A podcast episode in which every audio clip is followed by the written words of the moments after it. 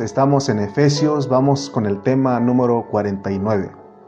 El título de este mensaje es La manera digna de vivir como matrimonio.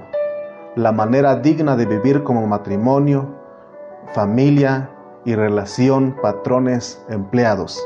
Otra vez, el tema es la manera digna de vivir como matrimonio, como familia y nuestra relación entre patrones y empleados. Vamos a ir a Efesios capítulo 5. Vamos a, voy a leer algunos versículos. Vamos a ir al versículo 21 de Efesios 5. Mire lo que dice, empieza diciendo, someteos unos a otros en el temor de Dios.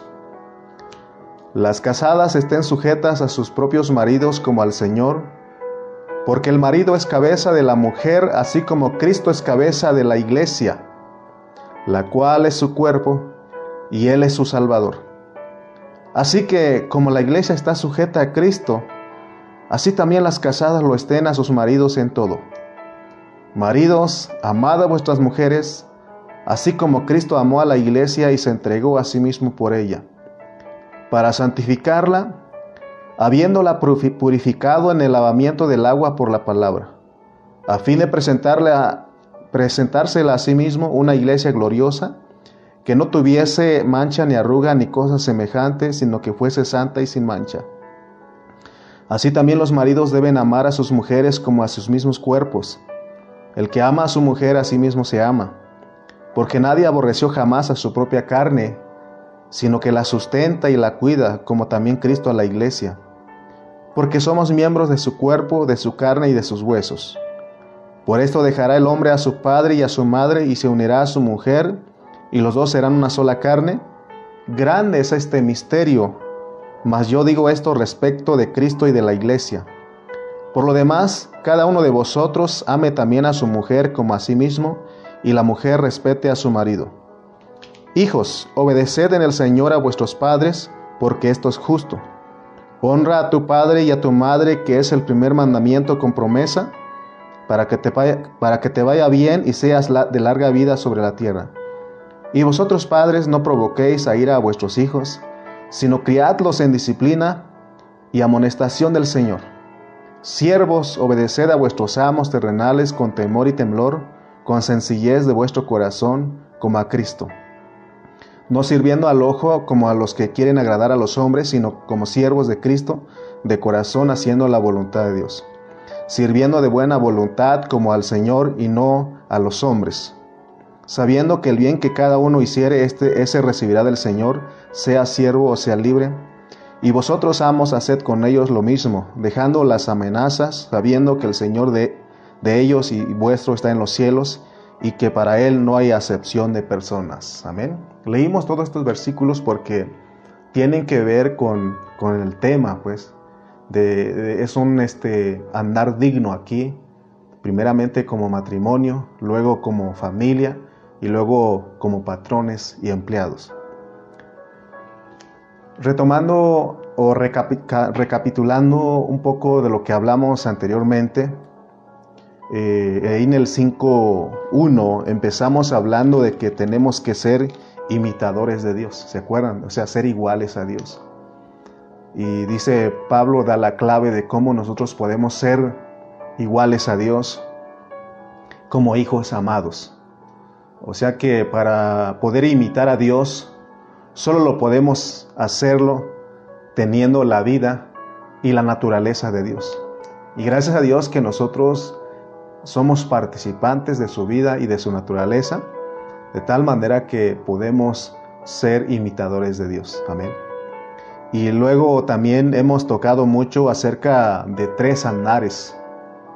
Tres andares pero de hijos maduros. O sea que este andar no es de un hijo que no ha madurado, sino que este, estos tres andares que hemos hablado son, de, los hijos maduros de Dios. Y el, primero es el andar digno, ahí en el 4.1 que dijimos que tiene que ver con ser humildes, mansos, pacientes y, en, y, y con amor, ¿verdad?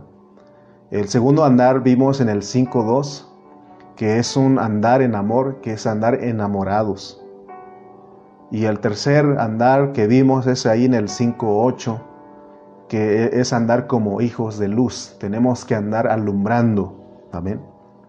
Y luego nos fuimos un poquito al versículo 18 porque dijimos que cada capítulo, cada estructura tiene un, eh, un, versículo clave, el corazón de todo eso. Y es este versículo 18 porque dice el 18, no os embriaguéis con vino, en lo cual hay disolución, antes bien sed llenos del Espíritu.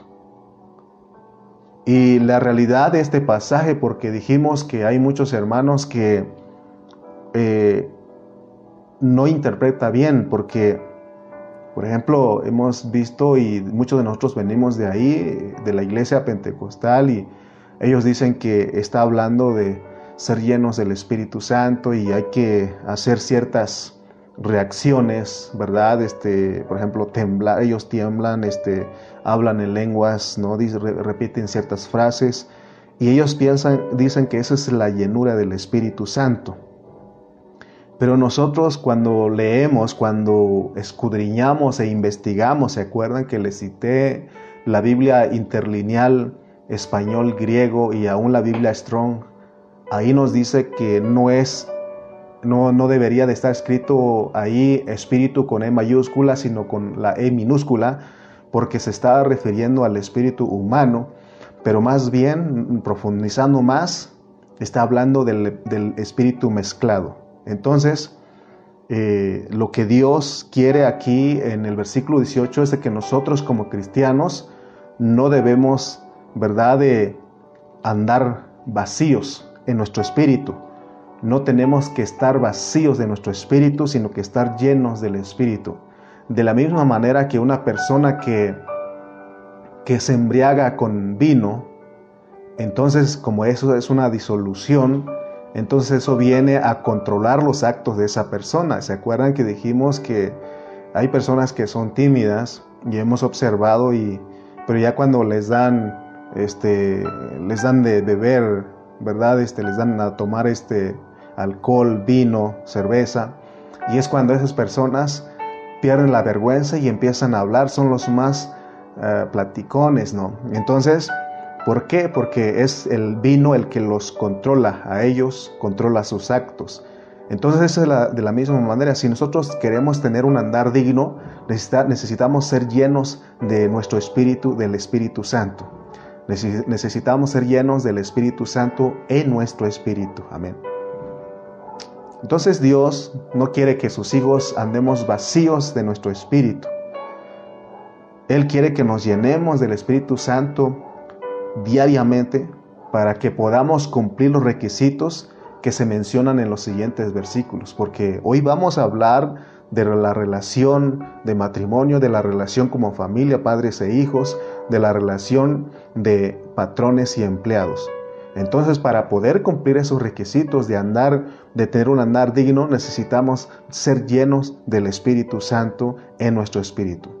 Entonces vamos a ir escarbando, vamos a ir eh, eh, poco a poco este, viendo eh, lo, que, lo que contiene estos versículos, porque estos versículos son, ricos en, contenido, ¿no? Y por eso estamos, no llevamos prisa, sino que vamos poco a poco viendo lo que Dios nos quiere mostrar a nosotros. Entonces, los versículos que leímos, se dan cuenta, hermanos, que habla del matrimonio. Y la pregunta obligada aquí es, eh, acordemos o recordemos en esta hora, ¿cuál fue la última boda a que asistimos, a la que nos invitaron? Yo me acuerdo, hace un año, este, nos invitaron a, a una boda, no sé si usted fue alguna boda antes, porque cuando llegó la pandemia pues se suspendieron muchas, muchas cosas, pero me acuerdo que unos de nuestros jóvenes en Chimalpa, pues ellos tenían sus planes, pero por causa de la pandemia se tuvieron que ir retrasando, pero llegó el momento en que ellos este, decidieron casarse y fuimos, asistimos a esa boda, ¿verdad? Pero yo le pregunto a usted, ¿cuál fue la última boda a que usted asistió? o, se hizo una boda clandestina y usted fue clandestinamente. O sea, no vamos a juzgar, solamente quiero que nos recordemos cuándo fue la última boda que asistimos, que nos invitaron. ¿Por qué les pregunto esto?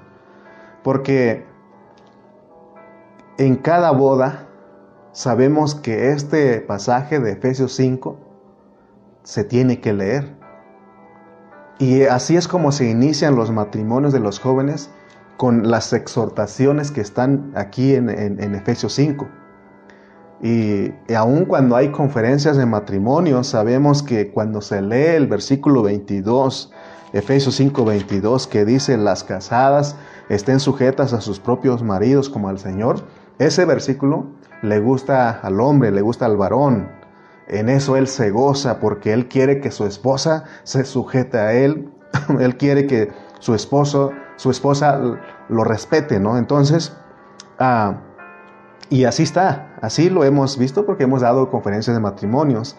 Y cuando la mujer lee el versículo 25 que dice, maridos, amad a vuestras mujeres, eso, ese versículo también le gusta a la mujer, a la esposa, a la casada, porque ella desea que su marido la ame, ¿verdad? Y dice, escuchaste al pastor, escuchaste lo que están diciendo, que tienes que amarme. Y el, esposo también dice, escuchaste el versículo 22, que ustedes, que tú como casada tienes que estar sujeta, ¿no? Y así, así nos la llevamos, ¿no? Entonces, casi todas las parejas cristianas inician con esta exhortación. Sin embargo, aunque estas exhortaciones, aunque estos versículos son excelentes, se les olvida un detalle importante, muy importante. Porque se está diciendo que eh, el joven matrimonio, el, varón, tiene que amar a su esposa y que la mujer se sujete a su, a su marido. Pero la pregunta aquí es, ¿Cómo se puede cumplir? Eso no se le dice. Solamente se le exhorta, varón, te acuerdas que tú, ta, ¿no? Y, pero no se les dice cómo. Y, gracias a Dios que Él arregló su palabra, que nada hace falta. Solamente que nosotros no hemos, no hemos escudriñado, no hemos interpretado bajo su contexto. Entonces cuando un matrimonio joven empieza su vida, se se le exhorta a que se sujete ¿verdad? Que la esposa, la casada, se sujete a, su marido y que el marido ame a su mujer. Pero no se les dicen cómo pueden ellos lograr a vivir de esa manera su matrimonio. Creo que hasta acá muchos de nosotros que ya llevamos años de estar casados, no sabemos cuál es la clave, cómo es que uno puede vivir eso, si, es si, si, si hasta acá hemos, nos hemos esforzado, hemos tratado y ¿qué ha hecho? ¿Qué hemos, hemos logrado? Eh, quizá un día, un momento dices voy a vivir y estás, pero de repente otra vez se acaba. Amén. Entonces que no se nos olvide que para un matrimonio se tiene que dar, en este caso estábamos hablando de matrimonios jóvenes, pero de, matrimonios que ya llevamos tiempo completo, se nos tiene que dar eh, el mensaje completo, el consejo completo porque de la, de la única manera que, se, que, haya una buena relación bajo el contexto de Efesios en el matrimonio, en la familia, en el trabajo, para que se logren los requisitos que, pide Pablo aquí de, del matrimonio, de que la esposa se sujete y del esposo ame, es que ellos sean llenos en su espíritu de Dios. No hay otra forma no hay ninguna terapia. Puedes ir con un psicólogo y ellos te pueden ayudar, pero te van a ayudar externamente, te van a, tocar tu, tu, intelecto, tu sentimiento, pero ellos no van a ir a lo profundo porque lo que realmente se tiene que lograr es desde adentro hacia afuera, porque hemos dicho que Dios trabaja de adentro hacia afuera. Él no arregla de, de afuera hacia adentro, Él arregla primeramente de adentro hacia afuera. Entonces, si queremos, ¿verdad? Que la mujer se sujete, o si, si, si el marido quiere que la mujer se sujete, y si la mujer quiere que el hombre la ame, ellos tienen que echar mano de lo que dice Efesios 5:18. ¿Qué dice Efesios 5:18? Ya dijimos, antes, antes bien, sed llenos del Espíritu, en vuestro Espíritu. Tenemos que ser llenos. Porque si no, hermano, nos llenamos en nuestro Espíritu de Dios, solo nos estaremos conduciendo al fracaso. Porque decirle a una mujer que se va a casar, porque a mí me ha tocado casar a algunos matrimonios, y decirle a la mujer, a la hermana que se va a casar, hermana, acuérdate que tienes que sujetarte a tu marido porque él es la cabeza del hogar y decir bla, bla, ¿no? Decir todas estas cosas y decir al, varón, al hermano, decir, hermano, acuérdate que tienes que amar a tu esposa así como Cristo amó a la iglesia y decir todo esto. Pero si no se les enseña la manera en que se logra eso, ese matrimonio sería un fracaso. Estábamos platicando mi esposa y yo hace rato, pues meditando sobre este pensamiento y decíamos, de verdad que si uno no está lleno de Dios, no puede vivir esto. Imposible vivir, hermano. Imposible. Estaríamos fracasando, seríamos, iríamos fracaso tras fracaso, aunque se puede tratar, porque es lo que hace, eh, ¿verdad? Este, hay grupos de ayuda y es lo que hacen, tratan. Pero realmente ese no es de tratar, sino que es llenarnos del Espíritu, llenarnos del Espíritu Santo en nuestro espíritu para que logremos cumplir este, ese requisito. Entonces, ni la esposa va a poder sujetarse a su propio marido, ni el hombre va a poder amar a su propia esposa, si ellos no dejan que Dios llene su ser de todo lo que dice Efesios 1, 2, 3 y 4. Entonces, no creamos, hermanos, ahí están algunos jóvenes escuchándonos y hay que hablarle con la verdad, ¿no? El matrimonio no es algo fácil, no es un asunto fácil. Solo por la gracia de Dios uno puede estar junto. ¿Cuántos años ya lleva usted de casado? Mi esposa y yo llevamos nueve años de casados y quiero reconocer que es por la gracia de Dios que podemos seguir juntos porque el matrimonio no es un asunto fácil. Por eso dice, decía el hermano Jairo Hernández cuando en nuestra boda él decía, hay un contraste, decía, porque los que están afuera, en este caso los que no se han casado, quieren entrar al matrimonio. Y los que están en el matrimonio quieren salir porque no es cualquier cosa. O sea que hay un contraste. ¿Por qué los que están dentro quieren salir? Porque no, no es cualquier cosa, es un asunto difícil, pero no imposible porque si nosotros ah, captamos cuál es la clave, entonces podremos nosotros vivir el matrimonio que Dios ha instituido. Entonces es muy importante que nuestros, nuestros jóvenes, aún los matrimonios jóvenes y los que ya llevamos años de casados, seamos enseñados y proyectados hacia la madurez en nuestra vida matrimonial.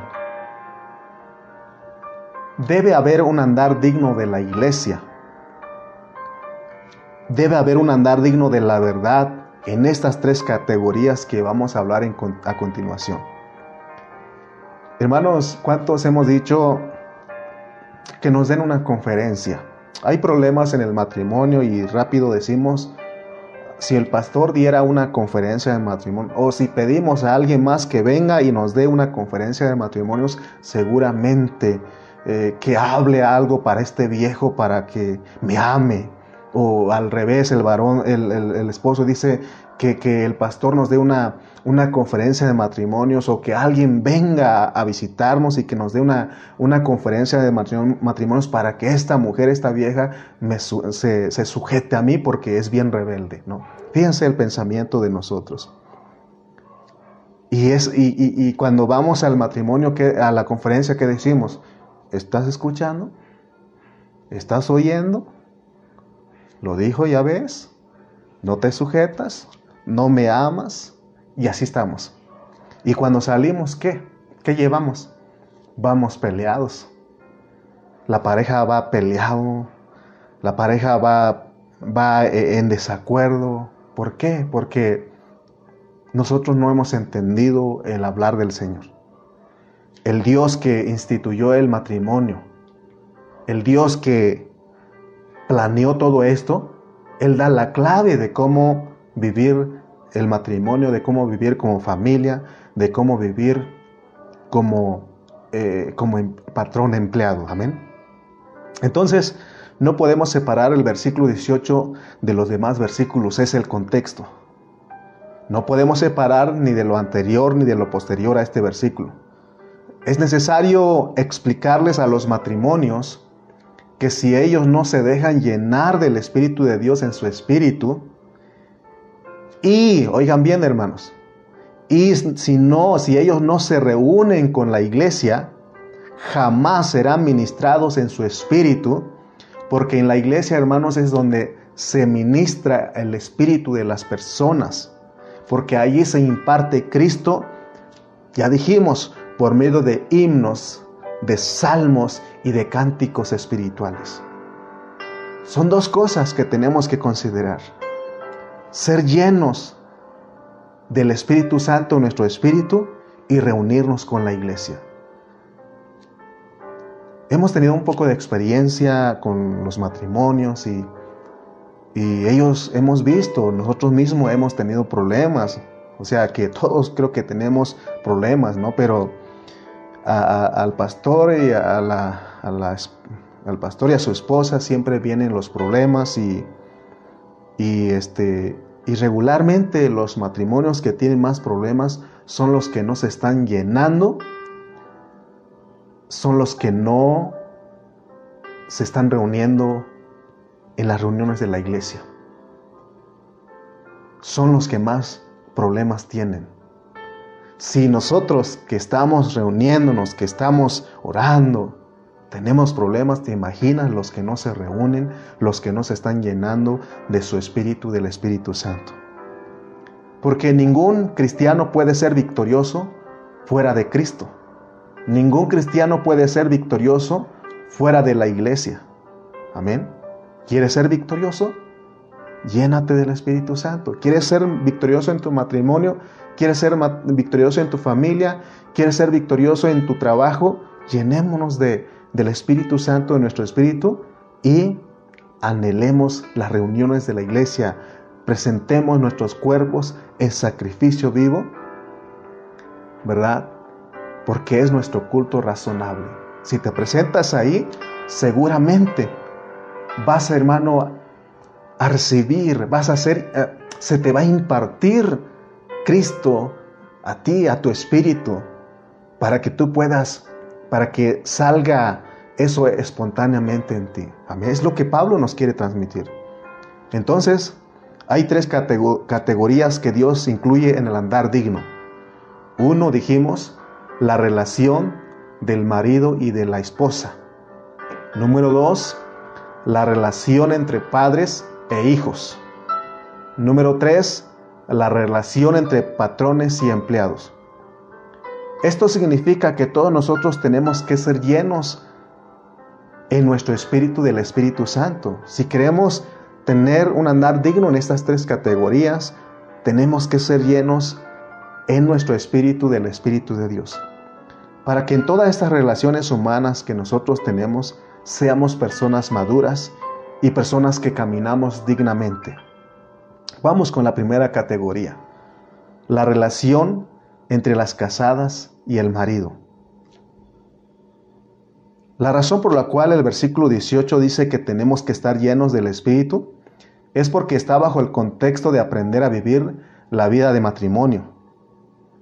Porque nada de esto es externo.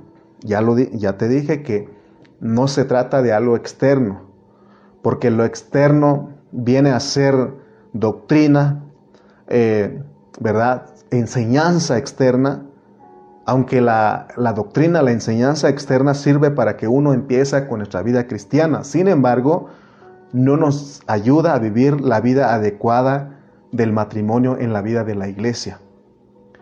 Por eso Dios le dice a la iglesia hoy que tiene que madurar.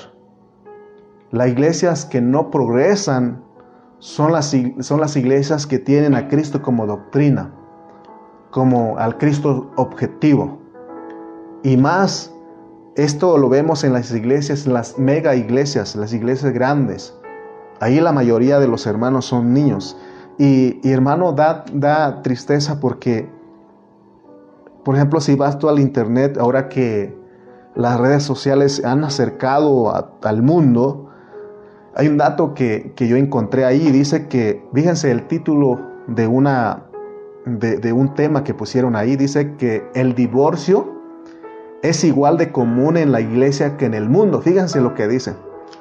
el divorcio es igual de común en la iglesia que en el mundo. O sea que ya es algo común ya.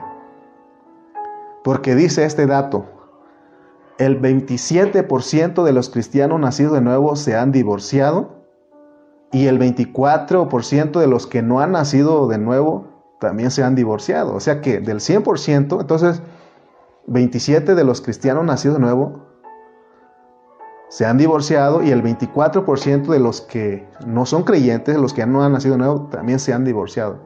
Fíjese cómo está, hermano.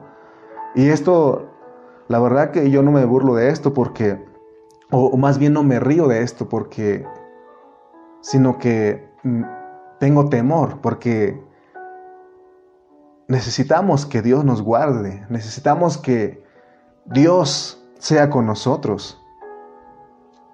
¿Por qué pasa esto? Porque no se ha enseñado la, la Biblia estos consejos bajo su contexto. Y solo se ha encaminado a todos los matrimonios jóvenes al fracaso.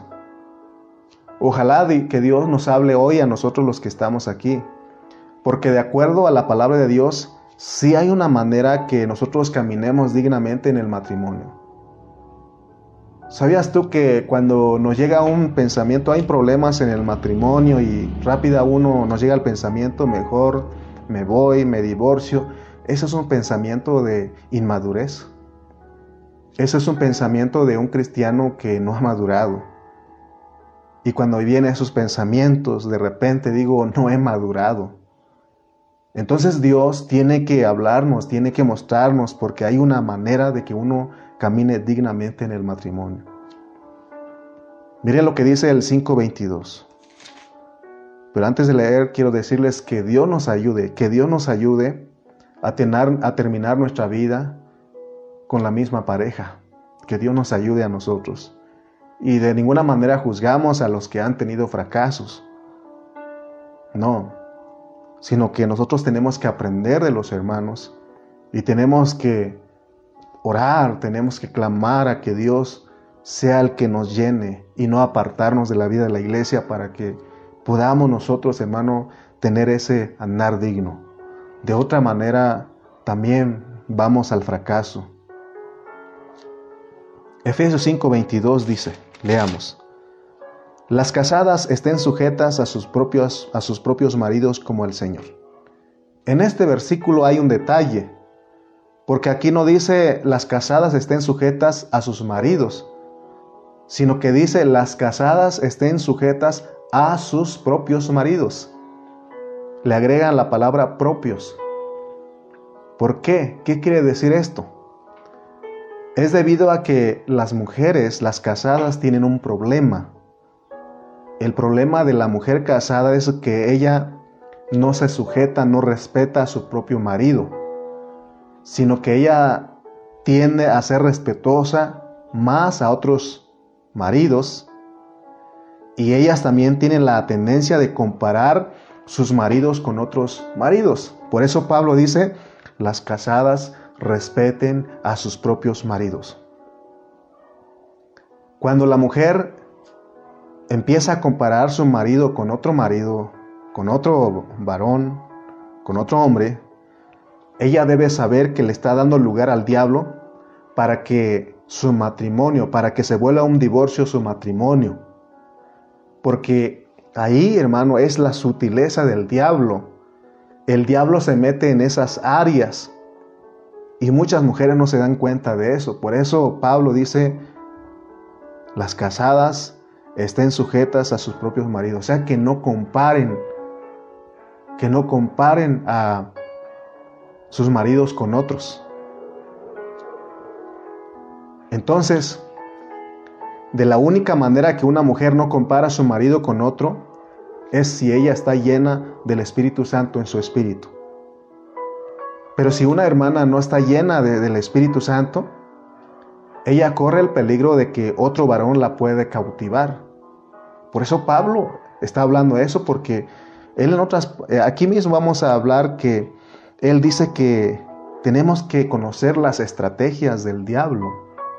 Él ha usado las mismas trampas, las mismas estrategias para engañar al matrimonio, a la pareja. Recuerden lo que hizo en el huerto. Amén. Por eso aquí en el versículo 22 está hablando de que las mujeres no tienen que, eh, tienen que respetar a sus propios maridos, sujetarse a Él como al Señor y no tienen que compararse. Pero para que ellas puedan lograr ese requisito, ya dijimos, necesitan llenarse del Espíritu Santo en su espíritu y reunirse con la iglesia porque ahí se imparte Cristo.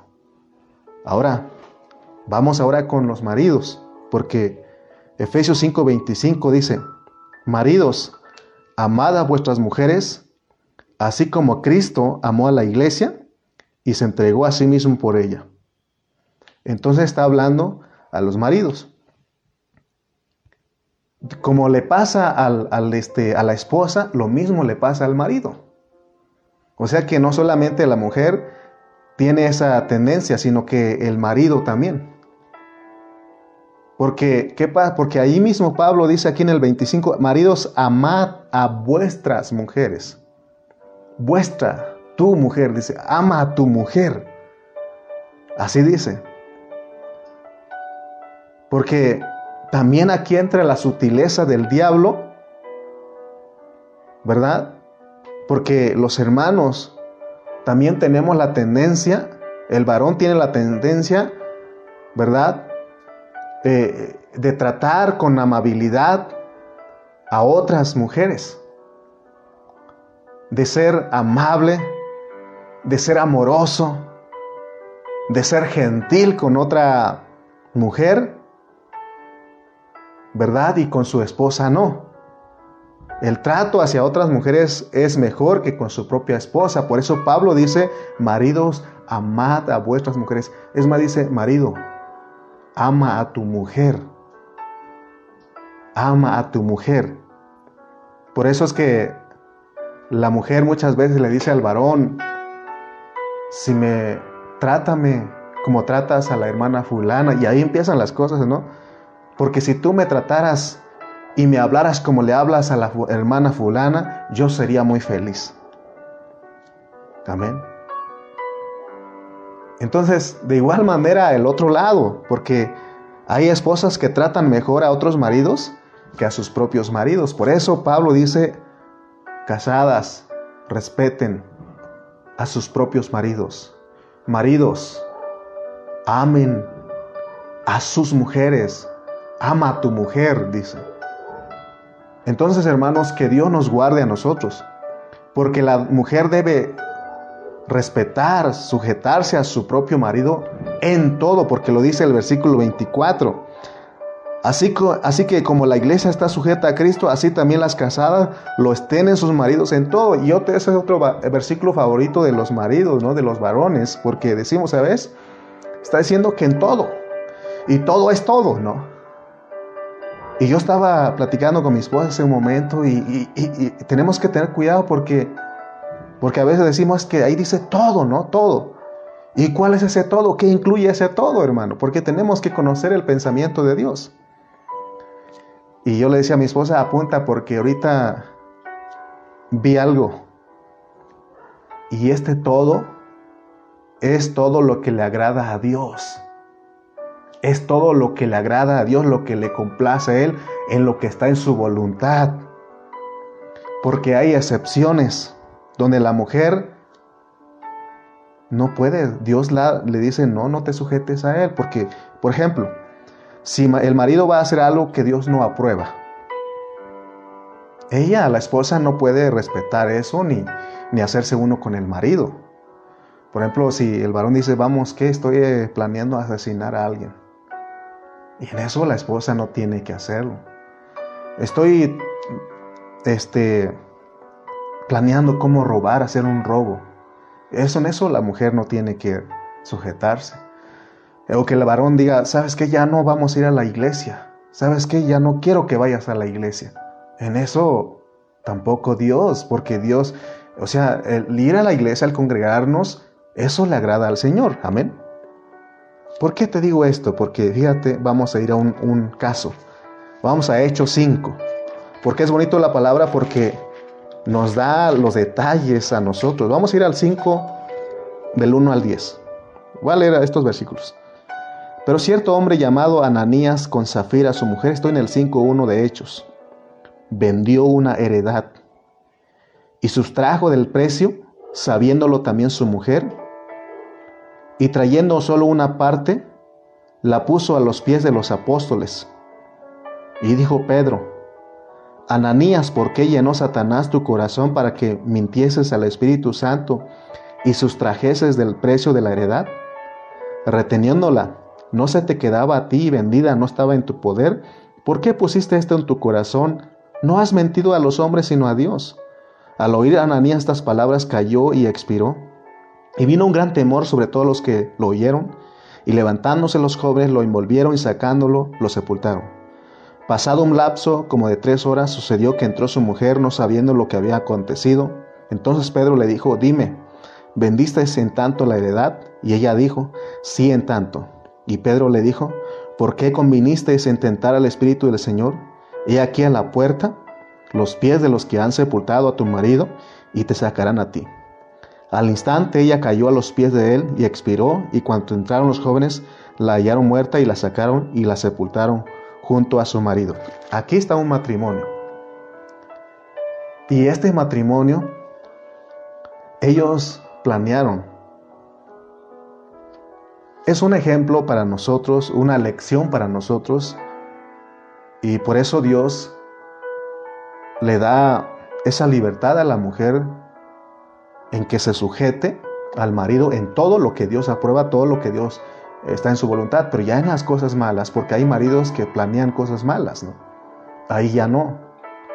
Si el, eh, si el esposo dice, sabes que ya no quiero que vayas a la iglesia, ahí en eso él no puede prohibirle. Ahí no, porque hermano es la voluntad de Dios. Y aquí hermano vemos algo realmente, porque primero entró el esposo.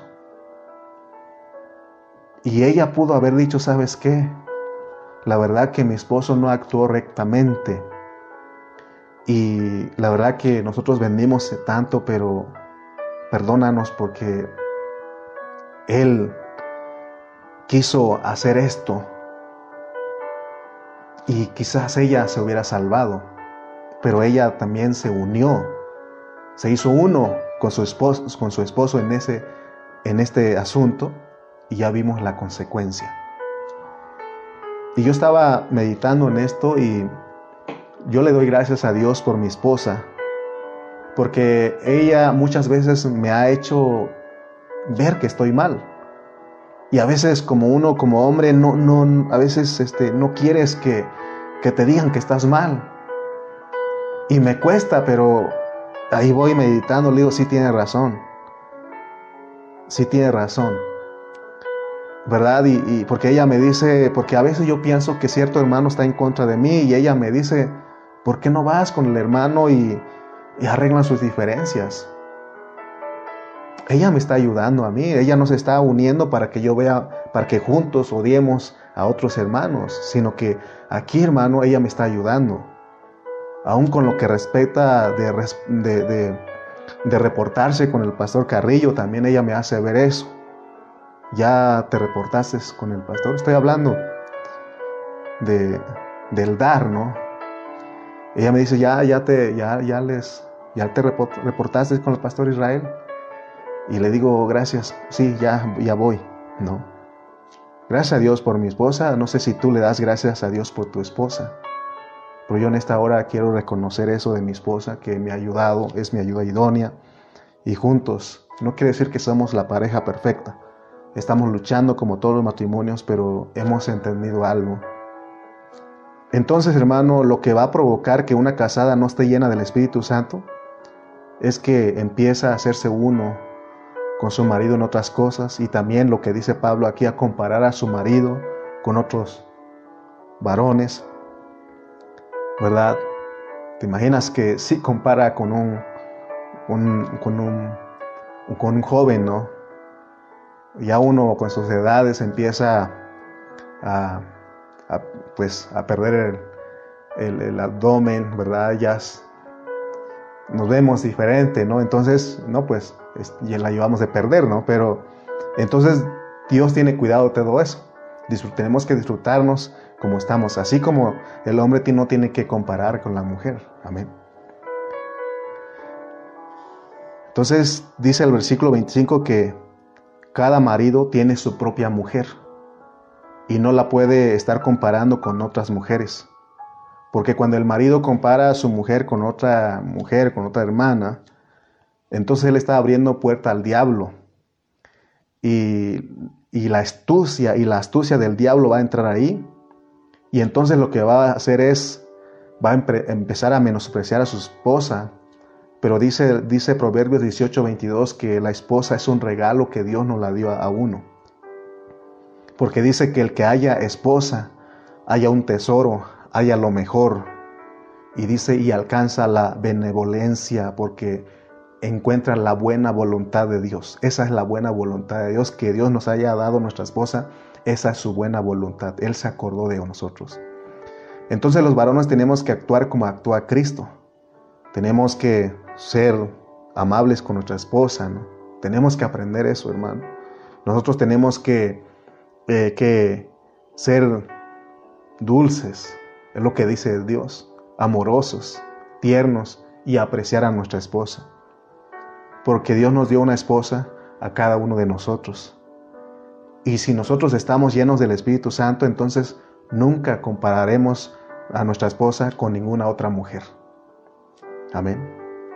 Muy bien, vamos a dejarlo un poquito ahí. Vamos a la segunda categoría, que es la relación entre padres e hijos.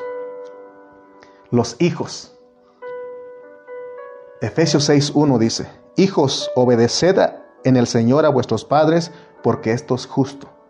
Hijos, obedeced al Señor a vuestros padres, porque esto es justo. Al exhortar a los hijos y a los padres, el apóstol, fíjense cómo escribe aquí, él primeramente se dirige a los hijos. ¿Por qué? Porque por lo general de los hijos se originan los problemas. Por eso él se dirigió primeramente con los hijos, así como se dirigió con la mujer. Amén. Los hijos a quienes se dirige Pablo en este versículo no son comunes. Esos hijos son diferentes a los hijos de los padres mundanos. Por eso no, no pide esto a los hijos de los padres mundanos. Esto está, este requisito es para los hijos de padres cristianos. Por eso a los hijos de las familias creyentes se le insta a obedecer a sus padres en el Señor. Y fíjense cómo está escrito. Hijos, obedeced en el Señor. O sea que si no es en el Señor, no somos obedientes jóvenes. Si están algunos jóvenes, ve a Emiliano ahí. Si están algunos jóvenes aquí, hijos aquí, yo también sigo siendo hijo. Tengo, con tengo mi papá. Es para todos. La expresión del Señor indica que los hijos deben obedecer a sus padres siendo uno con el Señor. Ya dijimos cómo es que somos uno en nuestro espíritu, llenos del Espíritu Santo en nuestro espíritu. También indica que no deben hacerlo por su propio esfuerzo, sino por el Señor. Por eso, si un hijo quiere ser obediente, no debe de esforzar y decir, quiero ser obediente, quiero ser obediente, quiero ser obediente. No, sino que tenemos que hacer en el Señor. Tenemos que hacerlo porque la Biblia lo dice, pero ¿te acuerdas la clave que dijimos? Si un hijo es lleno del Espíritu Santo, en su espíritu, él espontáneamente obedece a su Padre. Espontáneo, sin ningún esfuerzo humano. Pero necesita llenarse del Espíritu, necesita reunirse con la iglesia. Hoy nuestra reunión de los miércoles con la iglesia es de esta manera virtual. Amén. Ahora también dice a los padres. En el versículo 4 dice, y vosotros padres, no provoquéis a ira a vuestros hijos, sino criadlos en la disciplina del Señor y amonestación del Señor. Entonces a los papás le dice el Señor que provocar a los hijos a ira les hace daño, pues incita a su carne. Siempre que un padre se enoja con su hijo, el resultado es destructivo. Entonces dice que en lugar de provocar a ira a los hijos, los padres deben de criarlos en disciplina y amonestación del Señor. Yo me acuerdo mucho de mi hermano Berna Ceja, él, yo lo veía ahí con sus hijos y él, y el otro día estábamos platicando que, que cuando un papá, él dice, cuando yo corrijo a mis hijos, me duele, dice, y al rato ando buscando cómo hacerles ver que no estoy enojado con ellos, que no los odio, sino que les explico que tienen que recibir disciplina porque los amo. Y ya después ando que diciéndoles que, les gustaría comer, ¿no? Que, y me acordaba yo con mis sobrinos en Oaxaca porque cuando iba allá me tocaba de cierta manera corregirlos porque eran traviesos. Pero al rato Dios me hacía sentir y ya los buscaba, les decía, vengan. Y les daba dinero. Les daba dinero porque no quiero que ellos se queden pues con toda su vida. Mi tío era muy malo conmigo, nos golpeaba, sino que yo les explicaba, yo les decía, ¿saben qué? Los corregí, pero es que yo quiero que ustedes sean unos buenos hijos porque yo los amo a ustedes, así les he dicho a ellos. Y me acordaba de mi hermano Berna. Entonces, vemos hermano que los papás tienen que criar a sus hijos en disciplina y amonestación del Señor, en el Señor. Muchas veces no hay una buena relación entre padres e hijos porque los papás son muy duros, son muy estrictos y muchas veces quieren que sus hijos hagan las cosas a la perfección. Eh, si se trata de un trabajo que tienen que ayudar a los hijos, los papás son duros, estrictos y ellos quieren que esos hijos hagan las cosas a la perfección sin acordarse de que ellos también tuvieron que aprender, ellos fueron niños. Y muchos de ellos se desquitan porque es que mi papá así era conmigo y tú tienes que aprender. Hermano, eso no es no es llenarnos del Espíritu. En eso contristamos al Espíritu Santo. Entonces dice que tenemos que ser llenos. El papá tiene que ser lleno como padre, tiene que ser lleno del Espíritu Santo en su espíritu para que pueda llevar una relación en armonía con su hijo. de igual manera del hijo hacia el papá. Tercera categoría y terminamos. La relación entre patrones y empleados. A los empleados, vamos en el 5 y 9 dice, siervos, aquí usa la palabra siervos, Siervos, obedeced a vuestros amos terrenales con amor y temblor, con sencillez de vuestro corazón como a Cristo, no sirviendo al ojo como los que quieren agradar a los hombres, sino como siervos de Cristo de corazón, haciendo la voluntad de Dios. Pablo da una relación entre siervos, esclavos y amos. Esa frase era usada en la antigüedad. Con respecto a esta relación, Pablo nuevamente nos pone aquí algo importante porque él exhorta primero a los empleados, a los trabajadores, porque las dificultades provienen principalmente de ellos. Por eso en el versículo 5 él dice, siervos, esclavos, obedezcan a vuestros patrones, amos, según la carne, con temor y temblor. O sea, esos amos que son en la carne tienen que obedecer con temor y temblor, con sencillez de vuestro corazón como a Cristo. En los tiempos del apóstol San Pablo, los esclavos, los siervos eran comprados por sus amos y estos tenían derechos sobre la vida de ellos. En nosotros en la actualidad, con los trabajos, sigue siendo algo similar porque los patrones, ¿verdad? Compran a los empleados, a, a los trabajadores por, en este caso, por ocho horas. Y en ese tiempo los siervos están obligados a obedecer a sus patrones. Tienen que mostrar obediencia y solicitud en todo lo que el patrón requiera. Porque dice un dicho, aún el patrón se equivoca, sigue teniendo la razón, ¿no? Entonces, de la única manera, porque ese es una, un actuar digno, un andar digno, de que los empleados obedezcan de, de buena voluntad y con temor y temblor como a Cristo a sus patrones. Y está diciendo, y esa obediencia viene a ser espontánea en los empleados, en los trabajadores, si ellos están llenos del Espíritu Santo. Por supuesto que estamos hablando de trabajadores, de empleados que son cristianos, porque ellos tienen que mostrar un, un andar diferente, un andar digno, porque ellos son diferentes a los otros empleados. Por eso en el versículo 6 dice Pablo, no sirviendo al ojo como los que quieren agradar a los hombres, sino como esclavos de Cristo, de corazón haciendo la voluntad de Dios. Se tiene que hacer el trabajo como que si fuera para el Señor y no como decimos del ahí se va. No va a ser para nosotros, así dicen algunos. Entonces, hermanos, aquí nos están exhortando a que para tener esa buena relación, para mostrar obediencia a los patrones, nosotros, si somos, en este caso, si nosotros somos empleados, somos trabajadores y nos contratan, tenemos que, también para que esa obediencia sea espontánea en nosotros, tenemos que llenarnos del Espíritu de Dios, del Espíritu Santo en nuestro espíritu. Ahora los patrones, porque hay patrones, aquí está el jefe Alfredo, su hermano Alfredo, acá es jefe, el pastor Cayetano es jefe ahí en su en su trabajo, ¿no? Hay jefes. Y Pablo dice el versículo 9, y vosotros amos, haced ellos lo mismo, con ellos lo mismo, dejando las amenazas, sabiendo que el Señor de, de ellos y vuestro está en los, en los cielos y para que Él no haya acepción de personas.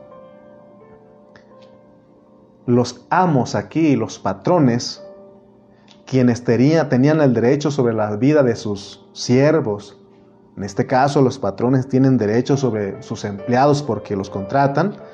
Dice que Pablo que tienen que dejar las amenazas, porque el Señor que está en los cielos es el verdadero patrón.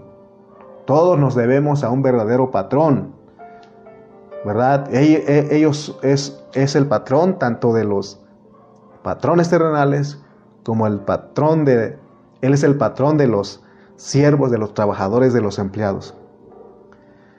En nuestro tiempo, en la actualidad, es verdad que el patrón compra el tiempo de sus empleados, pero como patrón cristiano, como un patrón que es creyente, es diferente a los otros patrones.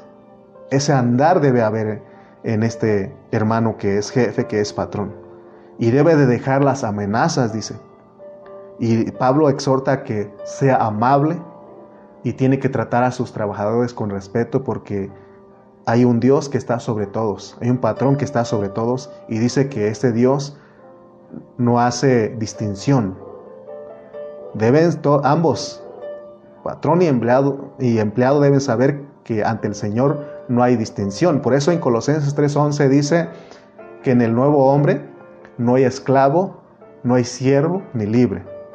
En la iglesia todos nosotros somos hermanos.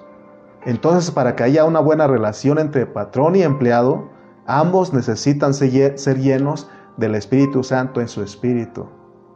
Y deben de asistir a la iglesia, deben de amar las reuniones de la iglesia porque ahí se imparte Cristo.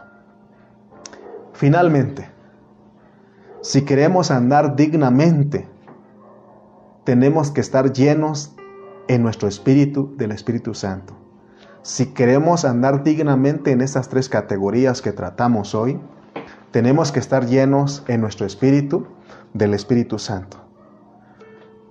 En el mensaje pasado pusimos el ejemplo de las llantas de los neumáticos y dijimos que un neumático tiene que estar lleno de aire para que el carro pueda avanzar. Para que el carro pueda mover.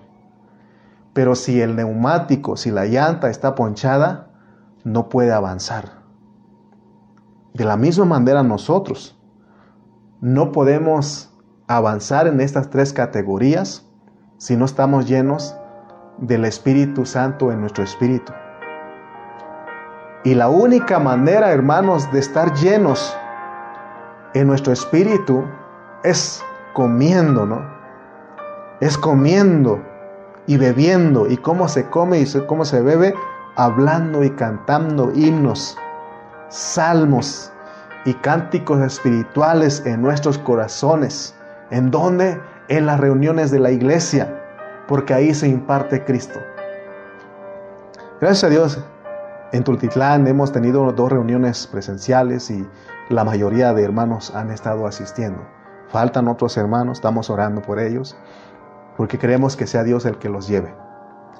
Pero viene Chimalpa, viene la iglesia en Chimalpa, la reunión presencial en Chimalpa, y estamos orando para que los hermanos vean esto.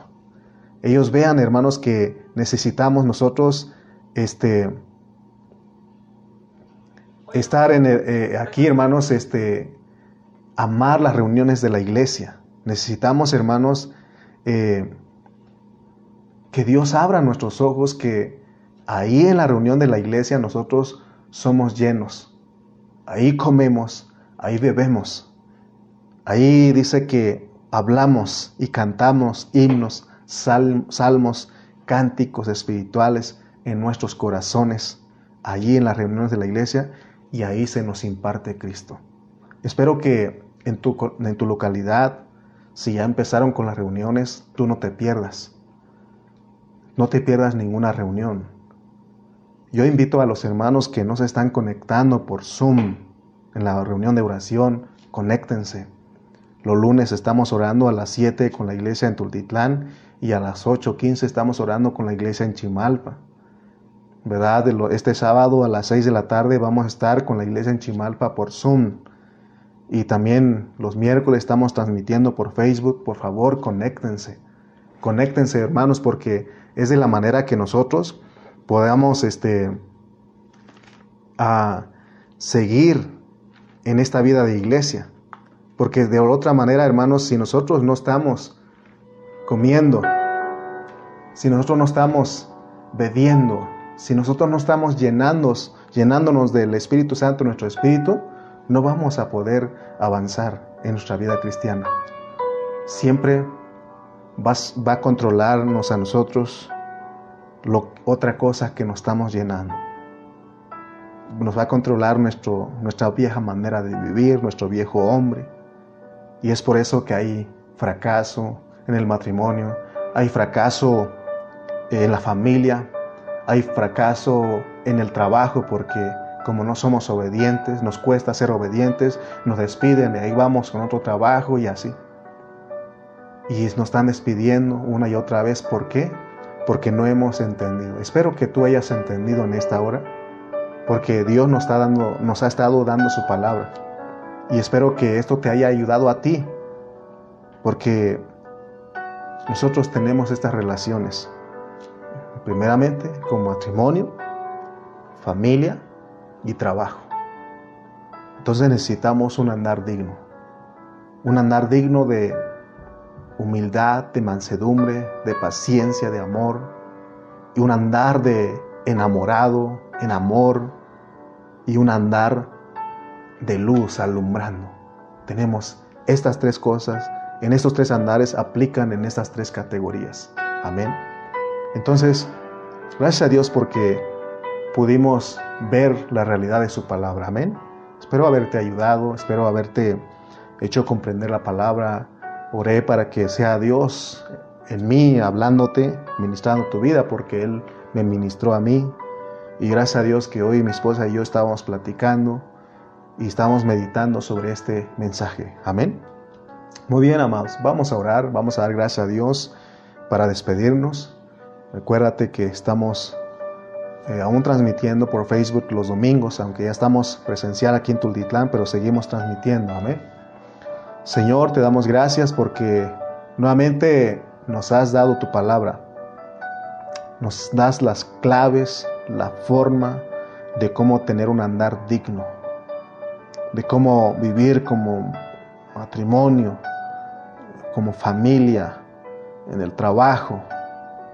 Oh Señor, tu palabra es maravillosa porque cuando nosotros vivimos esta realidad, nos llenamos en nuestro espíritu de tu Espíritu Santo y nos reunimos con la iglesia, cantamos himnos, salmos e himnos y cánticos espirituales en nuestros corazones. Esta forma de andar es espontánea en nosotros porque sale de adentro y en eso te agradamos. Oh Señor, y, y podemos imitarte. Gracias Señor por tu palabra. Gracias por cada uno de nuestros hermanos que nos sintonizaron en esta hora. Sé, Señor, creo de que tú les hablaste, tú les abriste su entendimiento, les corriste el velo. Y sé, Señor, que podemos ser victoriosos porque todo lo podemos en Cristo que nos fortalece. Gracias por esta hora, gracias por mis hermanos. Síguenos dando de tu hablar. En el nombre de Jesús. Amén y amén.